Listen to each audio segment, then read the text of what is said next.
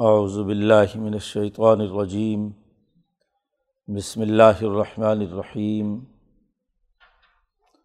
علم تر ان اللہ یسبح له من فی السماوات والارض والطیر صافات۔ کل قد علم صلاته وتصبیحہ واللہ علیم بما يفعلون وللہ ملک السماوات والارض۔ و الا المصیر علم تران اللہ یسجی صحابً ثم یؤلف بینہ ثم یجعلہ رکامن فطر الودق یخرج من خلال و یونزل من السماء من جبال فیحہ من بردن فیوسب بھی معیشا و یسرف ہو ام یقاد ثنا برق ہی یذہب بالابصار یقلب اللہ النہار ان ذلك لعبرۃ لاولی الابصار واللہ خلق كل دابة من ماء فمنهم من يمشي على بطنه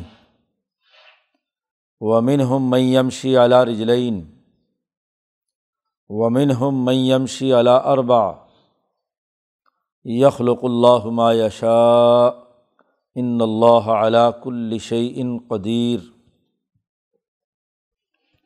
لقد انزلنا آیات مبینات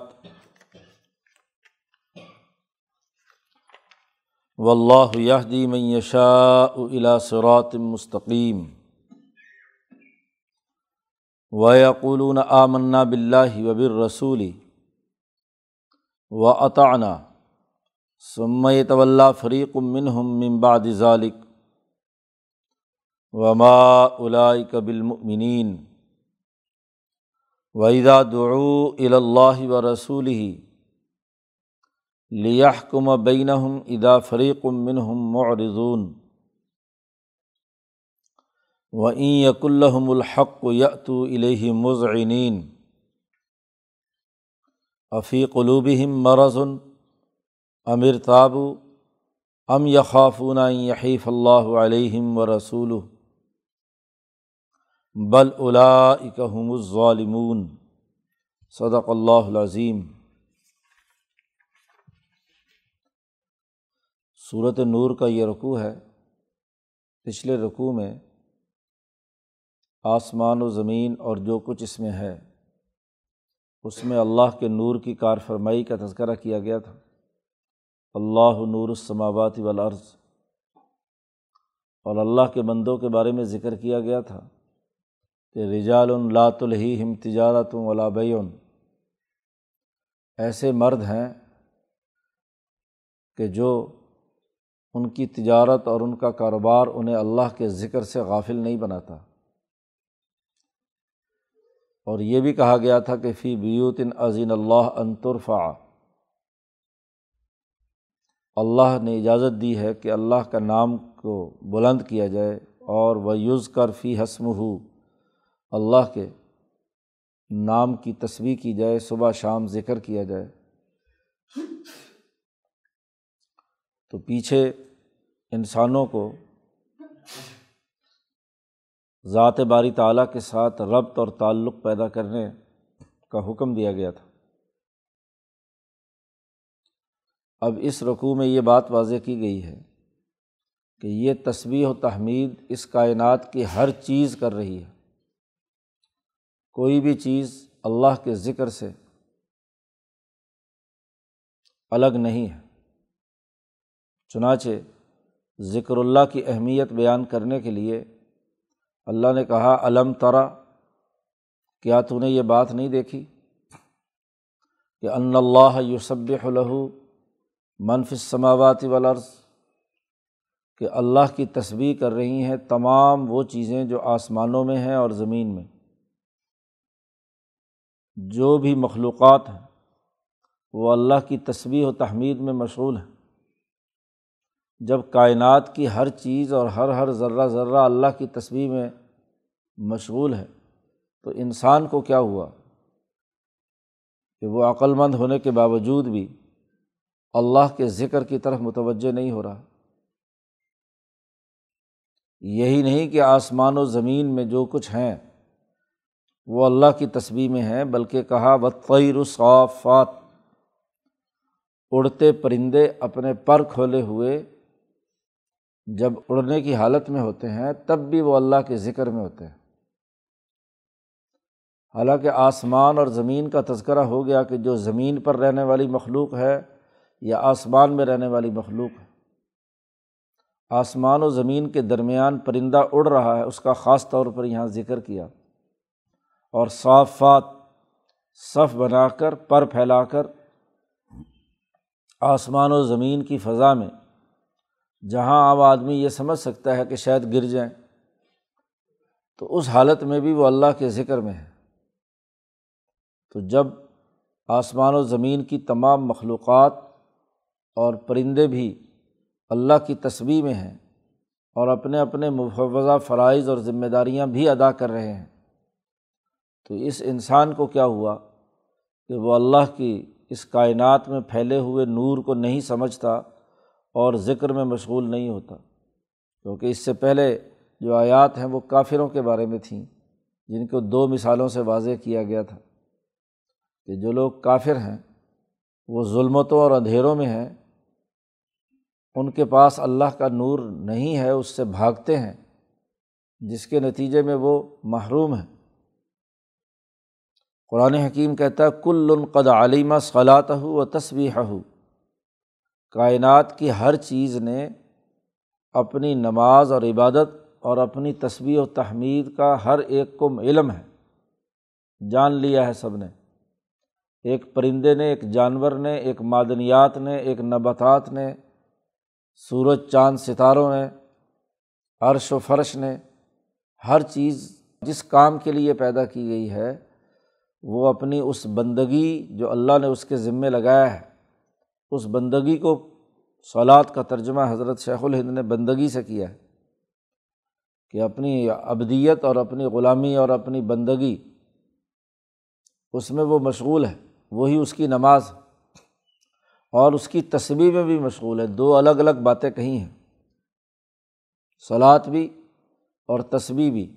سلاد تو اس کا وہ مفوضہ کام ہے کہ جس کے لیے وہ چیز پیدا کی گئی ہے۔ پانی جس مقصد کے لیے پیدا کیا گیا ہے، پانی وہ تمام ضروریات پوری کرتا ہے۔ اور اسی کے ساتھ ساتھ اس کے تمام ایٹم اللہ کے ذکر میں بھی مشغول ہیں۔ آکسیجن اور ہائیڈروجن جس تناسب سے بھی پانی میں ہو، وہ ذکر الہی میں مشغول ہے تو دو الگ الگ چیزیں بیان کی ہیں صلاح ہو و تصویح ہو ہر ایک نے اپنی صلاحت یعنی اپنا طریقۂ عبادت جو اس کے ذمے ہے، اسے بھی جان لیا۔ اور اپنی تصویر کو بھی جان لیا۔ دوسری جگہ پر کہا ہے کہ بمن شعین اللہ یوسب و بحمد ہی کوئی شے مخلوقات میں سے ایسی نہیں کہ جو اپنی تصویر میں مشغول نہ ہو ولاک اللہ تفقہ نہ تصویر ہم تم اس کی تصویر کو سمجھ نہیں سکتے۔ ہر ایک کی تصویر کا تمہیں علم نہیں ہو سکتا۔ لیکن یہ بات طے شدہ ہے کہ کائنات کی ہر شے اللہ کی تصویر اور ذکر میں مشغول ہے۔ آگ کا جلانے کا کام ہے، وہ جلانے کا کام کر رہی ہے، یہ اس کی صلاحت ہے اور اسی حالت میں وہ جو اللہ کے ذکر، اللہ کے نور کے ساتھ جڑی ہوئی ہے اور اس کی تصویر و تحمید میں مشغول ہے۔ مٹی، زمین، دیوار، جو بھی کچھ تم بناتے ہو، اللہ نے تمہارے لیے اسے مسخر کر دیا ہے۔ جانور کو پکڑ کر ذبح کرو، کھا جاؤ، اس نے اپنے آپ کو تمہارے سپرد کر دیا، یہ اس کی بندگی ہے۔ کہ انسان کے لیے اور اگر گندم کا درخت، پودا وہ انکار کر دے کہ نہیں، میں نے نہیں، تمہارے پیٹ میں جانا تو یہ اس کی بندگی کے خلاف بات ہے۔ لوہا جو ہے وہ اپنا استعمال کرنے سے روک دے اپنے آپ کو۔ ایسا نہیں ہے، وہ آپ کے لیے مسخر کر دیا، اس کے لیے اس کی ذمہ داری یہ ہے کہ وہ اس انسان کے لیے خدمت کرے۔ یہ اس کی صلاحت ہے، اس کا عمل ہے، اس کی بندگی ہے۔ اور تصویہ ہو اور اسی کے ساتھ ساتھ چونکہ تمام کائنات سیلز سے بنی ہے خلیے ہیں، تو اور ہر سیلز میں جو بھی ایلیمنٹ کار فرما ہے، اس کے پیچھے جو توانائی ہے، نیوکلس مرکزہ ہے، وہ ذات باری تعلیٰ کے نور سے روشنی لے رہا ہے۔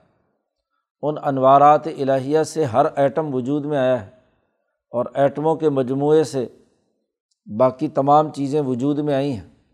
تو یہ سب اللہ کے نور کی کار فرمائی ہے اور ہر چیز اس نور کی طرف متوجہ ہے جو نور الہی ہے۔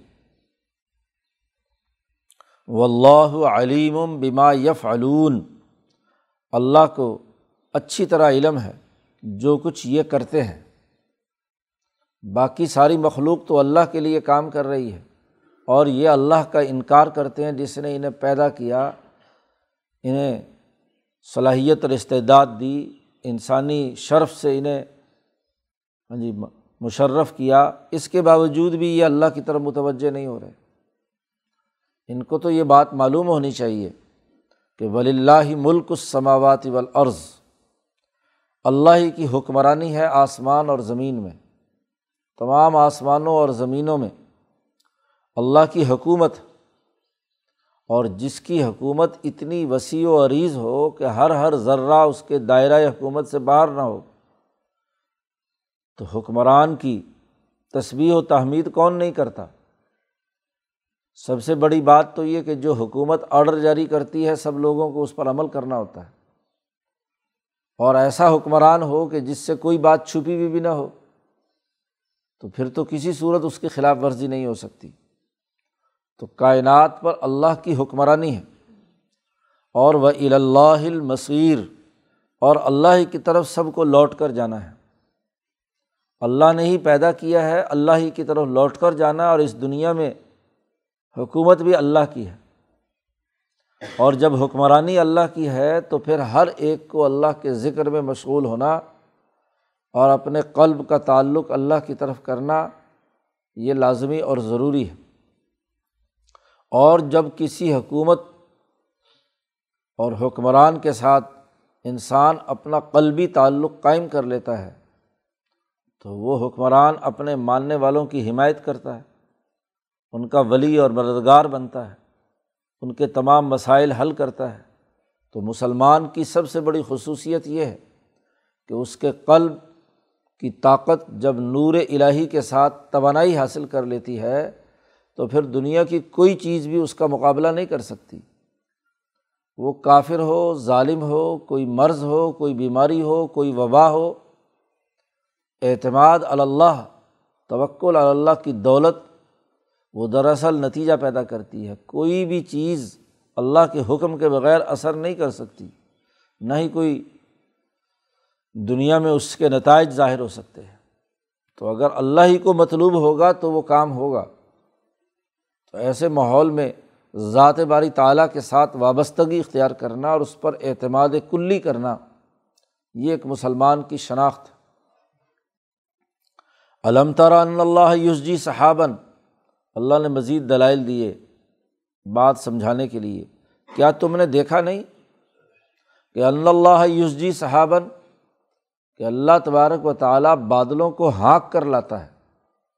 دور دراز سے سمندروں سے بادل اٹھتے ہیں اور ان کو یوز جی بکریوں کو، جانوروں کو جیسے چرواہا ہانک کر لے جاتا ہے۔ اس کے لیے یہ لفظ استعمال کیا جاتا ہے۔ تو اللہ تبارک و تعالیٰ بڑے بڑے بادلوں کو وہاں سے ہانک کر لاتا ہے۔ سم یو الف بینہ ہو پھر ان کو تہ بتہ جوڑتا ہے۔ بادل کی ایک ٹکڑی آئی، دوسری آئی، تیسری آئی، سب کو کیا ہے؟ ملا کر وہ بادل گھنے بنا دیتا ہے۔ سما یج آلو رکامن پھر ان کو تہ بتہ رکھتا ہے۔ تین باتیں کہیں ہیں۔ یوزجی صحابن بادلوں کو ہانک کر لانا ٹکڑیوں کی شکل میں۔ سما یو الف پھر انہیں مرکب اور ایک خاص ترتیب کے ساتھ ان بادلوں کو جوڑنا۔ پھر اس کے بعد ان مجموعے جو جڑے ہوئے ہیں بادل، ان کی بھی تہ بتہ لگانا، کئی تہیں۔ تو جب کسی جگہ پر بارش برسانی ہوتی ہے، کسی جگہ پر طوفان باد و بارہ ہوتا ہے، تو پورا کا پورا لشکر بادلوں کا آتا ہے اور ایک خاص ترتیب کے ساتھ تہ بتہ جمع ہوتا ہے۔ پھر تم دیکھتے ہو فطر الود کا یخرج من خلال ہی ان گھنے بادلوں کے بیچ میں سے می برستا ہے، ودق۔ پانی ٹپکتا ہے نیچے۔ یہ جو پورا نظام ہے، تو یہ اللہ کی ان بادلوں کے لیے سلاد بھی ہے اور تصویر بھی ہے۔ ان کا فریضہ ہے۔ زمین کی ضروریات اور مجموعی نظام کے تحت حرکت میں آئے اور حرکت میں آ کر زمین پر بارش برسائے۔ یہ فریضہ بھی ہے اور اس میں اللہ کے حکم کی پابندی اور ذکر الہی میں مشغول ہے۔ ہر قطرہ جو پانی کا اوپر سے نیچے گرتا ہے وہ ذکر اللہ میں مشغول ہوتا ہے۔ اس لیے بارش کا پانی سب سے بہترین اور شفا بخش قرار دیا جاتا ہے۔ تمام اطبا کے یہاں تمام عرقیات سے سب سے بہترین عرق بارش کا پانی ہے۔ اسے زمین پر گرنے سے پہلے محفوظ کر لیا جائے تو بہت سارے امراض کا علاج ہے۔ تو یہ صاف شفاف پانی ایک نظام کے تحت زمین میں آتا ہے۔ اور پھر یہی نہیں، یہ تو تہ بتہ بادلوں سے بارش برسی۔ و یونس ضلع و منسما من جبال فیحہ مم بردن پھر آسمان سے برف کے پہاڑ نیچے گراتا ہے، اتارتا ہے۔ جب برف باری ہوتی ہے تو بڑے بڑے گلیشیئرز بنتے ہیں۔ کئی کئی فٹ جو ہے بارش، وہ برف پڑتی ہے تو بڑے بڑے گلیشیئر تہ بتہ بنتے ہیں۔ بلکہ دنیا میں جتنے پہاڑ وجود میں آئے، یہ ایک زمانے میں جب شروع میں اللہ نے اس زمین کو جس پر پہاڑ قائم کرنے تھے، تو یہ گلیشیئرز ہی تھے بڑے بڑے برف کے پہاڑ کھڑے کیے۔ وہ مرور زمانہ سے آہستہ آہستہ وہ یہ شکل اختیار کر گئے۔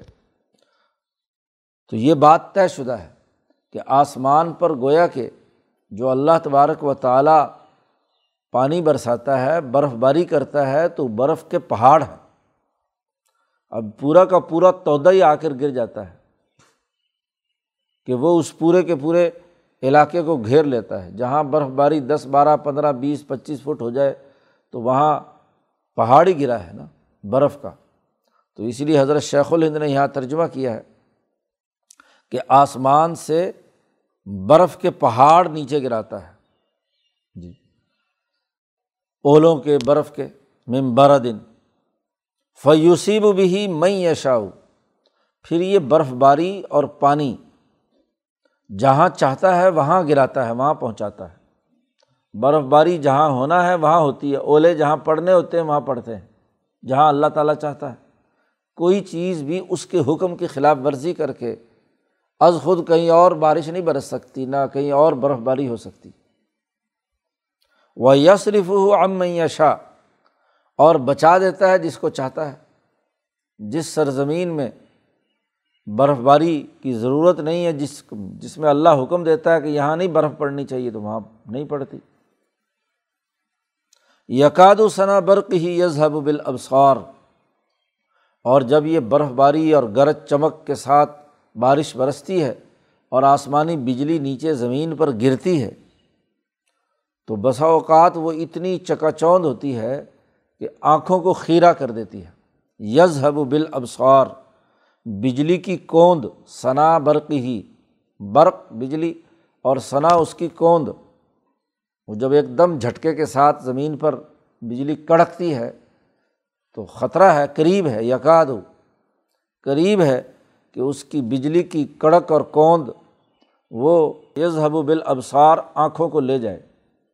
ایک دم روشنی آنکھوں پر پڑتی ہے تو آنکھیں چندھیا جاتی ہیں، یا سرے سے آنکھیں ختم ہو جاتی ہیں۔ مزید سنیے، یقلب اللہ اللہ و نہار اللہ تعالیٰ ہی ہے جو رات اور دن کو بدلتا رہتا ہے۔ اب رات تھی، اب دن آ گیا، پھر دن مکمل ہوگا، پھر رات آ جائے گی۔ یہ تغیر و تبدل کرنے والا کون ہے؟ اللہ تبارک و تعالیٰ ہے۔ یہ جتنی ہم نے مثالیں دی ہیں، قرآن کہتا ہے ان نفی دال کا لعبرت الابصار بے شک اس میں آنکھوں والوں کے لیے، عقل والوں کے لیے، بصیرت والوں کے لیے بڑی ہی عبرت ہے۔ بڑا اس میں دھیان دینے اور توجہ دینے کی ضرورت ہے۔ اور جب دھیان اور توجہ دیں گے کہ یہ پورا کا پورا کام ایک سسٹم کے تحت، اس ذات باری تعلیٰ کی حکمرانی کے تحت ہو رہا ہے۔ تو یہ اس بات کا تقاضا کرے گا کہ اس کا ذکر میں مشغول ہوا جائے۔ اس کی تصویر و تحمید میں مشغول ہو، جیسے کائنات کی تمام چیزیں تصویر کر رہی ہیں اور ہر ایک نے قد علیمہ صلاح ہو و تصویح ہو تو اس انسان کو بھی اس پر غور و فکر کر کے اللہ کی تصویر و تحمید اور ذکر میں مشغول ہونا چاہیے۔ مزید دلائل دیے۔ و اللہ خالہ کا کل دابت مما۔ اللہ تعالیٰ نے ہر جاندار کو، جانور کو پانی سے پیدا کیا ہے۔ تمام جاندار، ہر مخلوق، دوسری جگہ پر تو کہا وجالنا من المائی کل شعین حین ہر زندہ چیز کو ہم نے پانی سے پیدا کیا ہے۔ پانی کی ہی ارتقائی شکلیں ہیں کہ وہ معدنیات، نباتات اور حیوانات سے ہوتے ہوئے انسانوں تک پہنچا، تمام چیزیں پانی سے بنی ہیں۔ اور اگر قریب ترین بات کی جائے تو نطفہ بھی ایک پانی ہے، اس سے انسان بنا ہے۔ تو ہر جاندار کو ہم نے پانی سے پیدا کیا۔ پھر اس پانی سے جو مخلوق تیار ہوتی ہے فمن ہم میں یمشی علابت نہیں ان میں سے کچھ تو ایسے ہیں جو پیٹ کے بل رینگتے ہیں۔ جیسے سانپ ہے، وغیرہ وغیرہ پیٹس کے بل چلنے والے جتنے بھی جانور ہیں، کیڑے مکوڑے ایسے۔ وہ جو اپنے پیٹ کے بل چلتے ہیں۔ ایسے بھی ہیں۔ یا مچھلی ہے، تیرتی ہے، پیٹ کے بل چلتی ہے، ٹانگیں وانگیں اس کی نہیں۔ ومن ہم میں یمشی اعلیٰ رجلین اور ان مخلوقات میں سے جو ہم نے جاندار پیدا کیے ہیں، ان میں سے کچھ ایسے بھی ہیں جو دو پاؤں پر چلتے ہیں۔ جیسے انسان ہے، یا مرغی اور پرندے ورندے زمین پر چلتے ہیں تو دو پاؤں سے۔ ومن ہم میمشی علا اربا اور ان جانداروں میں سے کچھ ایسے ہیں جو چار پاؤں پر چلتے ہیں۔ یمشی علا اربا گائے، بیل، بھینس وغیرہ۔ اور یہی نہیں کہ ہم نے چار پاؤں تک کے جانور بنائے ہوں، بلکہ یخلق اللہ ما یشا اللہ تعالیٰ جس کے چاہتا ہے، جتنے ہاتھ پاؤں بنانا چاہتا ہے، بنا دیتا ہے۔ بعض جاندار اس کی کئی ساری ٹانگیں ہیں، کیڑے، مکوڑے ایسے۔ کہ چار سے زائد چھ آٹھ دس۔ ان اللہ علا کل شعی ان قدیر۔ بے شک اللہ تعالیٰ ہر چیز پر قادر ہے، ہر چیز پر مکمل قدرت رکھتا ہے۔ اسی لیے مشائق قادریہ خاص طور پر اسی آیت کا مراقبہ کرنے کا حکم دیتے ہیں کہ ان اللہ علاق الشعین قدیر۔ اس پچھلے پورے سیاق و سباق جہاں ذکر اللہ کی اہمیت بیان کی گئی ہے اور پھر اللہ کی طاقت اور قدرت اور اس کی حکمرانی کا تذکرہ کیا گیا ہے۔ تو اس پورے تذکرے کے بعد اس بات پر اپنے دل کو متوجہ کرنا، دھیان کرنا، ذہن کو یکسو بنا لینا، باقی تمام چیزوں سے فارغ ہو کر کہ ان اللہ علاق الشعین قدیر، کہ بے شک اللہ تبارک و تعالیٰ ہر ہر چیز پر قادر ہے، مکمل۔ یہ دلائل دینے کے بعد، وضاحت کرنے کے بعد قرآن کہتا ہے، لقد ان ضلع آیات مبینات۔ ہم نے واضح آیات، کھلی آیتیں کھول کھول کر آپ کے سامنے بیان کی ہیں، لیکن ہدایت اسے ہوتی ہے جسے اللہ چاہتے ہیں۔ و اللہ یہ دی میں یشا الا سرات مستقیم۔ اللہ تعالیٰ ہدایت دیتا ہے جسے چاہتا ہے سیدھے راستے کی سرات مستقیم کی۔ ورنہ دلائل تو اتنے کھول کر بیان کر دیے ہیں کہ ہر آدمی کو قبول کرنا چاہیے۔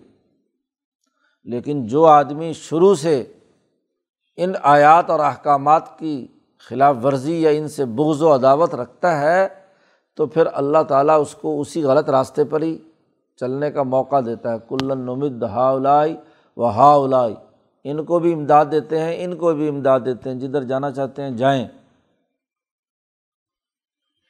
اب یہاں سے منافقین کا تذکرہ ہے۔ پہلے ایمان والوں کے انعامات کا کہ رجال اللہ تلہیم تجارت الملا بین پھر ولدینہ کفرو سے کافروں کا، اس کے بعد ذات باری تعلیٰ کی وحدانیت اور طاقت و حکومت اور قدرت پر دلائل دیے۔ اب منافقین کا ذکر ہے۔ کہ نفاق کا مرض جن کے اندر ہے، وہ ان کی حالت کیا ہے؟ وہ یقولون یہ لوگ کہتے ہیں کہ ایمان لائے ہم اللہ اور اس کے رسول پر۔ اور یہ بھی بظاہر کہتے ہیں کہ عطانہ کہ ہم ان کی بات کی اطاعت کرتے ہیں، ان کی بات مانتے ہیں۔ اطاعت کا اعلان بھی کرتے ہیں، ایمان کے دعوے دار بھی ہیں۔ لیکن پھر معاملہ کیا ہے؟ اللہ کو حکمران سمجھنے کے باوجود سم طول فریق من ہم مم باد ذالق پھر ان میں سے ایک جماعت ایمان لانے کے اس دعوے کے بعد رو گردانی کرتی ہے، پیچھے ہٹ جاتی ہے۔ وما بالمؤمنین قرآن کہتا ہے، یہ حقیقت میں لوگ مومن نہیں ہیں۔ یہ تو ظاہری کسی مفاد یا لالچ یا محض حلق سے اوپر اوپر ایمان کے دعوے دار ہیں۔ اللہ کی حکومت اور اس کی قدرت کو ماننے والا اللہ کے حکم کی خلاف ورزی کیسے کر سکتا ہے؟ وہ دوسری چیز سے کیسے مروب ہو سکتا ہے؟ یہ منافقین کافروں سے، ظالموں سے مروب ہو کر ان کی باتوں کی اتباع کرتے ہیں، ان کے ایجنٹ بن جاتے ہیں۔ انسانیت میں خوف کو فروغ دینے کا کام کرتے ہیں، مورال گراتے ہیں۔ اجتماعیت کو توڑنے کے لیے پرپگنڈا کرتے ہیں، خرابی پیدا کرتے ہیں۔ ایمان والا جو اللہ پر پختہ یقین رکھتا ہے، وہ ایسی کسی چیز سے مروب نہیں ہوتا۔ لوگوں میں خوف پیدا کرنا یہ بہت بڑا جرم ہے۔ نبی اکرم صلی اللہ علیہ وسلم نے شیطان کی علامت بیان کی ہے کہ وہ انسانی سوسائٹی میں انسانیت کے اندر خوف اور سنسنی پھیلا کر انہیں گھبراہٹ کا شکار بناتا ہے۔ جبکہ تمام کام اللہ کے کنٹرول میں ہیں۔ تو کسی شیطان کی تاوت کی یا آج کل کسی وائرس کی کیا مجال ہے کہ وہ اللہ کے حکم کے بغیر کوئی چیز پیدا کر سکے؟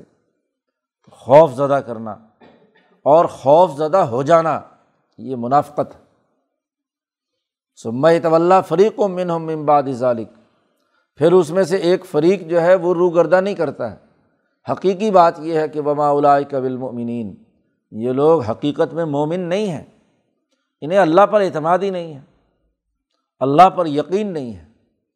یہ دوسری چیزوں کے پیچھے چل کر پراپگنڈے کے زیر اثر خوف اور سنسنی کے اعلی کار طاقتوں میں بن جاتے ہیں۔ ان کا معاملہ تو یہ ہے کہ وحیدہ دعو اللہ و رسول ہی جب انہیں پکارا جاتا ہے اللہ اور اس کے رسول کے حکم کی طرف کہ چلو وہاں جاتے ہیں لیہ کما بین ہوں تاکہ ان کے درمیان فیصلہ کرے اللہ اور اس کا رسول۔ تو ایزا فریق و ہم معرضون، تو ایک جماعت ان میں سے اس سے روگردانی کرتی ہے، اعراض کرتی ہے۔ اور یہ اس وقت ہوتا ہے جب انہیں پتہ ہوتا ہے کہ ہم نے بدیانتی کی ہے نا انصافی کی ہے۔ رسول کے پاس جائیں گے صلی اللہ علیہ وسلم اور اللہ کے حکم کی بات کریں گے تو ہمارا جو ظلم اور جھوٹ ہے وہ اس کا پول کھل جائے گا۔ جی۔ وہیں یق اللہ الحق کو اور اگر انہوں نے حق لینا ہو اور انہیں پتہ ہو کہ ہم حق پر ہیں اور فیصلہ ہمارے حق میں آئے گا، تو یا تو الہی مضعنین تو فوراً چلتے آئیں گے دوڑتے ہوئے۔ اس کو قبول کرنے کے لیے فوراً چلے آئیں گے۔ بات ماننے کے لیے، کیونکہ وہاں مطلب اور مفاد ہو۔ تو پھر تو یہ مطلب کے غلام ہوئے۔ جب اپنا مفاد ہوا تو پھر تو اللہ اور اس کے رسول کی حدیثیں بھی یاد آ گئیں ہاں جی آیات بھی یاد آ گئی اب وبا سے متعلق ساری حدیثیں یاد ہیں آج کل سارے لوگوں کو۔ لیکن وہ جو حرام خوری، سود خوری ذنا کاری، اللہ نے جو جانور کھانے حرام قرار دیے ہیں، ان کے کھانے کو چھوڑتے نہیں۔ شرابیں پیتے ہیں، خنزیر کھاتے ہیں ذنا کرتے ہیں، سود خوری کرتے ہیں۔ اس کے خلاف کوئی کسی قسم کے اقدامات نہیں ہیں۔ اب طرح طرح سے حدیثیں نکال کر لائیں گے کہ جی وائرس آ جائے تو وہاں سے بھاگ جانا چاہیے، وہاں سے بچاؤ کے لیے فلانی تدبیر کرنی چاہیے۔ وہ حرام خوری سے بھی تو تدبیر کرو بچنے کی، جس کی وجہ سے وائرس آیا ہے، جس کی وجہ سے عذاب الہی آیا ہے۔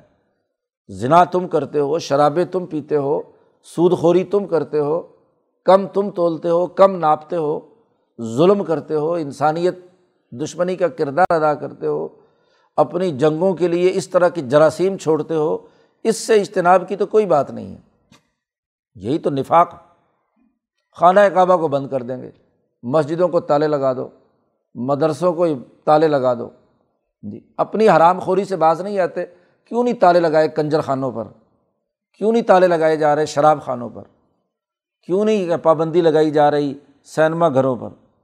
کیوں نہیں حرام خوری کے اڈوں کو روک رہے؟ کیوں ظلم کی معیشت سے روکنے کے لیے تم نے کوئی اقدام دفعہ ایک سو چوالیس نافذ نہیں کی؟ انسانی اجتماعیت کو توڑنا اور انفرادیت کو فروغ دینے کے لیے اس طرح کی حرکتیں کرتے ہو تو یہ سوائے منافقت کے اور کیا ہے؟ آگے اللہ تعالیٰ نے واضح طور پر کہا افیق قلوبی ہم مرض ان کیا ان کے دلوں میں مرض نہیں ہے؟ ذنا کاری کرنی ہو، شرابیں پینی ہو، حرام کھانا ہو ہاں جی خنزیر کھانا ہو، دنیا بھر کے فضول لغویات کھانی ہو، تو پھر تو تیار ہے۔ نماز پڑھنے کا وقت آئے، حج کرنے کا وقت آئے، عمرے کی باتیں آئیں، تو اس کے لیے پابندی لگ جائے۔ فی قلوبی مرض، سینما گھر کھولے جا رہے ہیں اور مسجد حرام بند کی جا رہی ہے۔ افی قلوبی مرض، کیا ان کے دلوں میں مرض ہے؟ دلوں میں مرض ہے۔ جسم کا مرض تو دل کے مرض سے آتا ہے۔ جی یہ انسانی گناہوں کے وہ شر ہے جو دجل کی صورت میں سوسائٹی پر پھیلایا جاتا ہے۔ تمہارے گناہ ہیں، تمہارے جرائم ہیں۔ ان جرائم سے کوئی توبہ نہیں ہے۔ افی قلوبی مرض ان کیا ان کے دلوں میں مرض ہے؟ اور اگلی بات کہی، امیر صاحب، یا یہ شک میں ہے، اللہ کے احکامات اور اللہ کے اعمال جو ان پر فرض قرار دیے ہیں ان کی جو صلاحت اور تصویر ان کے اعمال اور ان کی تمام باتیں جو بیان کی گئی ہیں، اس میں شک میں ہے امیر تابو۔ اور تیسری ایک اور بات بھی کہی، ام یخافون حیف اللہ علیہم و رسول یا یہ ڈرتے ہیں؟ اس سے کہ کہیں اللہ اور اس کا رسول ان پر بے انصافی کرے گا، ان کو ناحق سزا دے گا۔ مجرم کو ڈر لگا رہتا ہے، خوف زدہ ہوتا ہے۔ اصل میں تو اس کے دل کا خوف اس کے اندر خرابی پیدا کرتا ہے۔ یہ دل کا خوف ہوتا ہے جو حقائق کو تسلیم نہ کرے اور ذرا ذرا سی باقی چیزوں سے ڈرتا رہے۔ مسلمان کا کسی سے ڈرنے کا کیا مطلب ہے؟ وہ اب پہلے اپنے دل کا وہ ڈر نکالے جو حرام خوری کے ارتکاب کے حوالے سے اس نے پیدا کر رکھا ہے۔ تین چیزیں اللہ نے یہاں کہی ہیں۔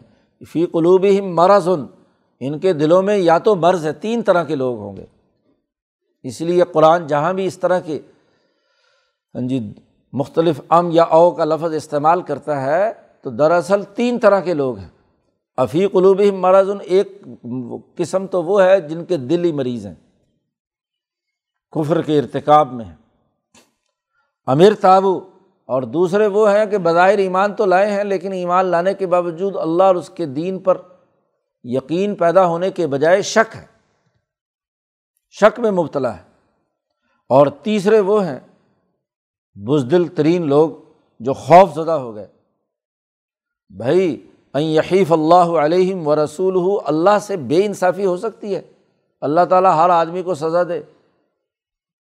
نہیں، نہ اللہ اور اس کا رسول بے انصافی کرتا ہے، نہ کسی کو غلط طور پر سزا دیتا ہے۔ سزا انہیں کو دیتا ہے جو مجرم ہے۔ اس کا مطلب یہ کہ یہ سارے مجرم ہیں جنہوں نے جرم قبول کر لیا ہے۔ ام یخافون یحیف اللہ علیہم و رسول قرآن نے کہا، اصل بات کیا ہے؟ میں بتاتا ہوں۔ بل الا کا ہم ظالمون بلکہ یہ سب سامراجی لوگ ظالم ہیں۔ یہ ظالم لوگ ہیں، یہ ظلم کا شاخسانہ ہے۔ ظلم کے لیے انہوں نے یہ وائرس کی وار شروع کی ہے۔ ہاں جی لوگوں پر جنگ مسلط کر کے ان کی معیشت تباہ کرنا، ان کی سیاست تباہ کرنا، قوموں کو غلام بنانا، سرمایہ داروں کے کھابے بڑھانے کے لیے نئے سے نئے ان کے اوپر ظالمانہ ٹیکس لگانا۔ ابھی خسرہ اور فلاں فلاں فلاں امراض کا ٹیکس تو ملکوں اور قوموں کی گردنوں سے اترا نہیں، اب یہ کرونا وائرس کا ایک نیا ٹیکس عالمی ہاں جی مسلط کر دیا جائے گا ملکوں اور قوموں کے اوپر۔ تو ظالم ہے یہ۔ بل الا کا ہم ظالمون حقیقت یہ ہے، جن کے دلوں میں مرض ہے، جو شک میں مبتلا ہے، جو خوف زدہ ہیں، یہ سب ظالم ہے تینوں کی تینوں قسمیں۔ تینوں کے بارے میں کہا ہے الائی کا ہم الظالمون۔ بڑی تاکید کے ساتھ کہا، ہم درمیان میں لائے ہیں، دوبارہ ضمیر لائی جائے تو یہ تاکید پر دلالت کرتی ہے، ورنہ الائی کا ظالمون کافی تھا۔ لیکن کہا، نہیں الائی کا یہی ہے ہم الظالمون، یہی ظالم ہے جن میں یہ تینوں باتیں پائی جاتی ہیں۔ دل کے مریض ہیں، شک میں مبتلا ہیں، اللہ پر یقین نہیں ہے اور خوف زدہ ہے تو جو ان مرضوں میں مبتلا ہے، اصل میں تو یہ ظالم ہے کیوں؟ کہ دنیا میں کوئی مصیبت اس وقت تک نہیں آتی جب تک کہ ان کے غلط کرتوت نہ ہوں۔ وما اصابہ کم مم مصیبت فبیما کسبت عیدی کم و یاف ان کثیر دنیا کی کوئی مصیبت اس وقت تک نہیں آتی جب تک کہ لوگ غلط کار نہ ہوتے، ان کے اعمال کے نتائج ہوتے ہیں۔ اب اگر مسلمان جو جرم میں مبتلا ہے، حرام کھاتا ہے، لوٹ مار کرتا ہے، اسے ڈرنا چاہیے۔ اور جو صحیح اور اچھے اعمال کرتا ہے، اپنے تئیں پوری کوشش کرتا ہے، اس کے ڈر کا کیا مطلب؟ اور اگر وہ ڈر رہا ہے تو اس کا مطلب چور ہے، ظالم ہے ظلم کر رہا ہے۔ اس نے اللہ کی حکومت کو تسلیم نہیں کیا، اس کے بارے میں وہ شک رکھتا ہے۔ ظاہری طور پر اپنے آپ کو یقولون آمنا بلّہ ابر رسولی کہ ہم اللہ کو بھی مانتے ہیں، رسول کو بھی مانتے ہیں وہ عطا اور ہم اس کی اطاعت بھی کریں گے۔ ستاون مسلم ملک ہیں، سامراجی طاقتوں اور قوتوں کا اعلی کار بن کر مسجدوں کو بند کر رہے ہیں۔ جی نماز پڑھا رہے ہیں ایک صاحب، دس دس فٹ کے فاصلے پہ مختدی کھڑے ہیں۔ دماغ میں خرابی ہے، خلل پیدا ہو گیا۔ نبی اکرم صلی اللہ علیہ وسلم نے تو صف باندھنے کی پابندی عائد کی اور صف میں کہا، مل مل کر کھڑے ہو، تراسو۔ جی حضور کا صلی اللہ علیہ وسلم کا حکم۔ ہاں جی کہ تم مل مل کر، جڑ جڑ کر کھڑے ہو۔ اجتماعی طاقت پیدا ہو تو کیا قلب کی طاقت پر اعتماد نہیں ہے؟ تمہارے دل اگر صاف ہوں اور جڑ جڑ کر کھڑے ہوں گے تو کون شیطانی وائرس ہے جو تمہارے پر اثر انداز ہوگا؟ اور اگر دلوں میں برض ہے، تو چاہے تم دس دس فٹ کے فاصلے میں بھی کھڑے ہو جاؤ، تو جو وائرس پانچ فٹ پر جا سکتا ہے، دو فٹ پہ جا سکتا ہے، دس فٹ پہ نہیں جا سکتا۔ یہ فضول الغویات ہے مذہب بند کر دو، ادارے بند کر دو، اور سینما گھر کھلے رکھو، بازار کھلے رکھو، باقی تمام شیطانی کے کام کرو۔ دفعہ ایک سو چوالیس تو سود کے خلاف لگانی چاہیے۔ دفعہ ایک سو چوالیس تو رشوت کے خلاف لگانی چاہیے۔ ہر حرام خور افسر بیٹھا ہوا سیاست دان مولوی، پیر، گدی، نشین، ظالم، متکبر لوگ، ان پر تو کوئی پابندی نہیں ہے۔ جس کی وجہ سے عذاب آ رہا اس عذاب کو ختم کرنے کے لیے ایک ہی راستہ ہے کہ اس ظلم اور تکبر اور نا انصافی کے اس نظام کا، اس سرمایہ پرستی شیطانی کے نظام کو جب تک ختم نہیں کیا جاتا تو دنیا کا کسی وائرس کا کوئی علاج نہیں ہے۔ سرمایہ پرستی کی یہ بھوک جو انسانوں کو تباہ و برباد کر کے انسانوں کے تباہی اور بربادی پر اپنا پرافٹ اور منافع کماتی ہے۔ جب تک اس سسٹم کو ختم نہیں کیا جاتا، دنیا کا کوئی وائرس ختم نہیں ہو سکتا۔ تو مزاحمت اور مقابلہ، یہ ایمان والی جماعت کی ضرورت ہے۔ اور اس مقابلے کے لیے ذکر الہی سے بڑھ کر کوئی طاقت اور قوت نہیں۔ جو ذکر الہی ہے، رجال اللہ تلہیم تجارت ولا ہاں جی ایسے مرد ہیں جن کو غفلت میں مبتلا نہیں کرتی ان کی تجارت اور کاروبار۔ یہاں ساری تجارت، سارا کاروبار، سارا خرید و فروخت غفلت پر مبنی ہے۔ اللہ کے احکامات کی خلاف ورزی کے تحت سب کچھ ہو رہا ہے۔ تو بھلا وہاں نتیجہ بھی تو وہی نکلے گا جو غفلت سے ظاہر ہونا چاہیے۔ غفلت کو دور کرنے کی کوئی فکر نہیں۔ عقل کے پیچھے لٹ لیے پھرتے ہیں۔ اس کا نتیجہ یہ ہے کہ دنیا کی ذلت بھی ہے، مریں گے بھی اور آخرت کا عذاب بھی ان کے اوپر ہے کہ جو ظلم کی ایجنٹ بنے اس خوف کو پھیلایا، اس دہشت کو پھیلایا، اس ہاں جی شک کو پھیلایا اور اس دلوں کے مرض کو بڑھنے کے لیے راستہ دیا ان سامراجی تاوتی قوتوں کے لیے۔ قرآن کہتا الائی کا ہم ظالمون اور ولا ترکن اللہ ظالم و فتمسک منار ظالموں کی طرف تمہارا معمولی سا میلان بھی نہیں ہونا چاہیے، ورنہ تمہیں جہنم کی آگ پکڑ لے گی۔ واضح طور پر اللہ پاک نے حکم دیا۔ تو اتنی ہدایات کے باوجود بھی اگر یہ انہیں کے ہاں جی اڈے پر چڑھ جائیں اور ان کے مفادات کے اعلی کار اور ایجنٹ بن جائیں تو اس سے بڑھ کر خرابی کی بات اور کیا ہوگی؟ اللہ تعالیٰ قرآن حکیم کو سمجھنے اور اس پر عمل کرنے کی توفیق عطا فرمائے۔ اللہ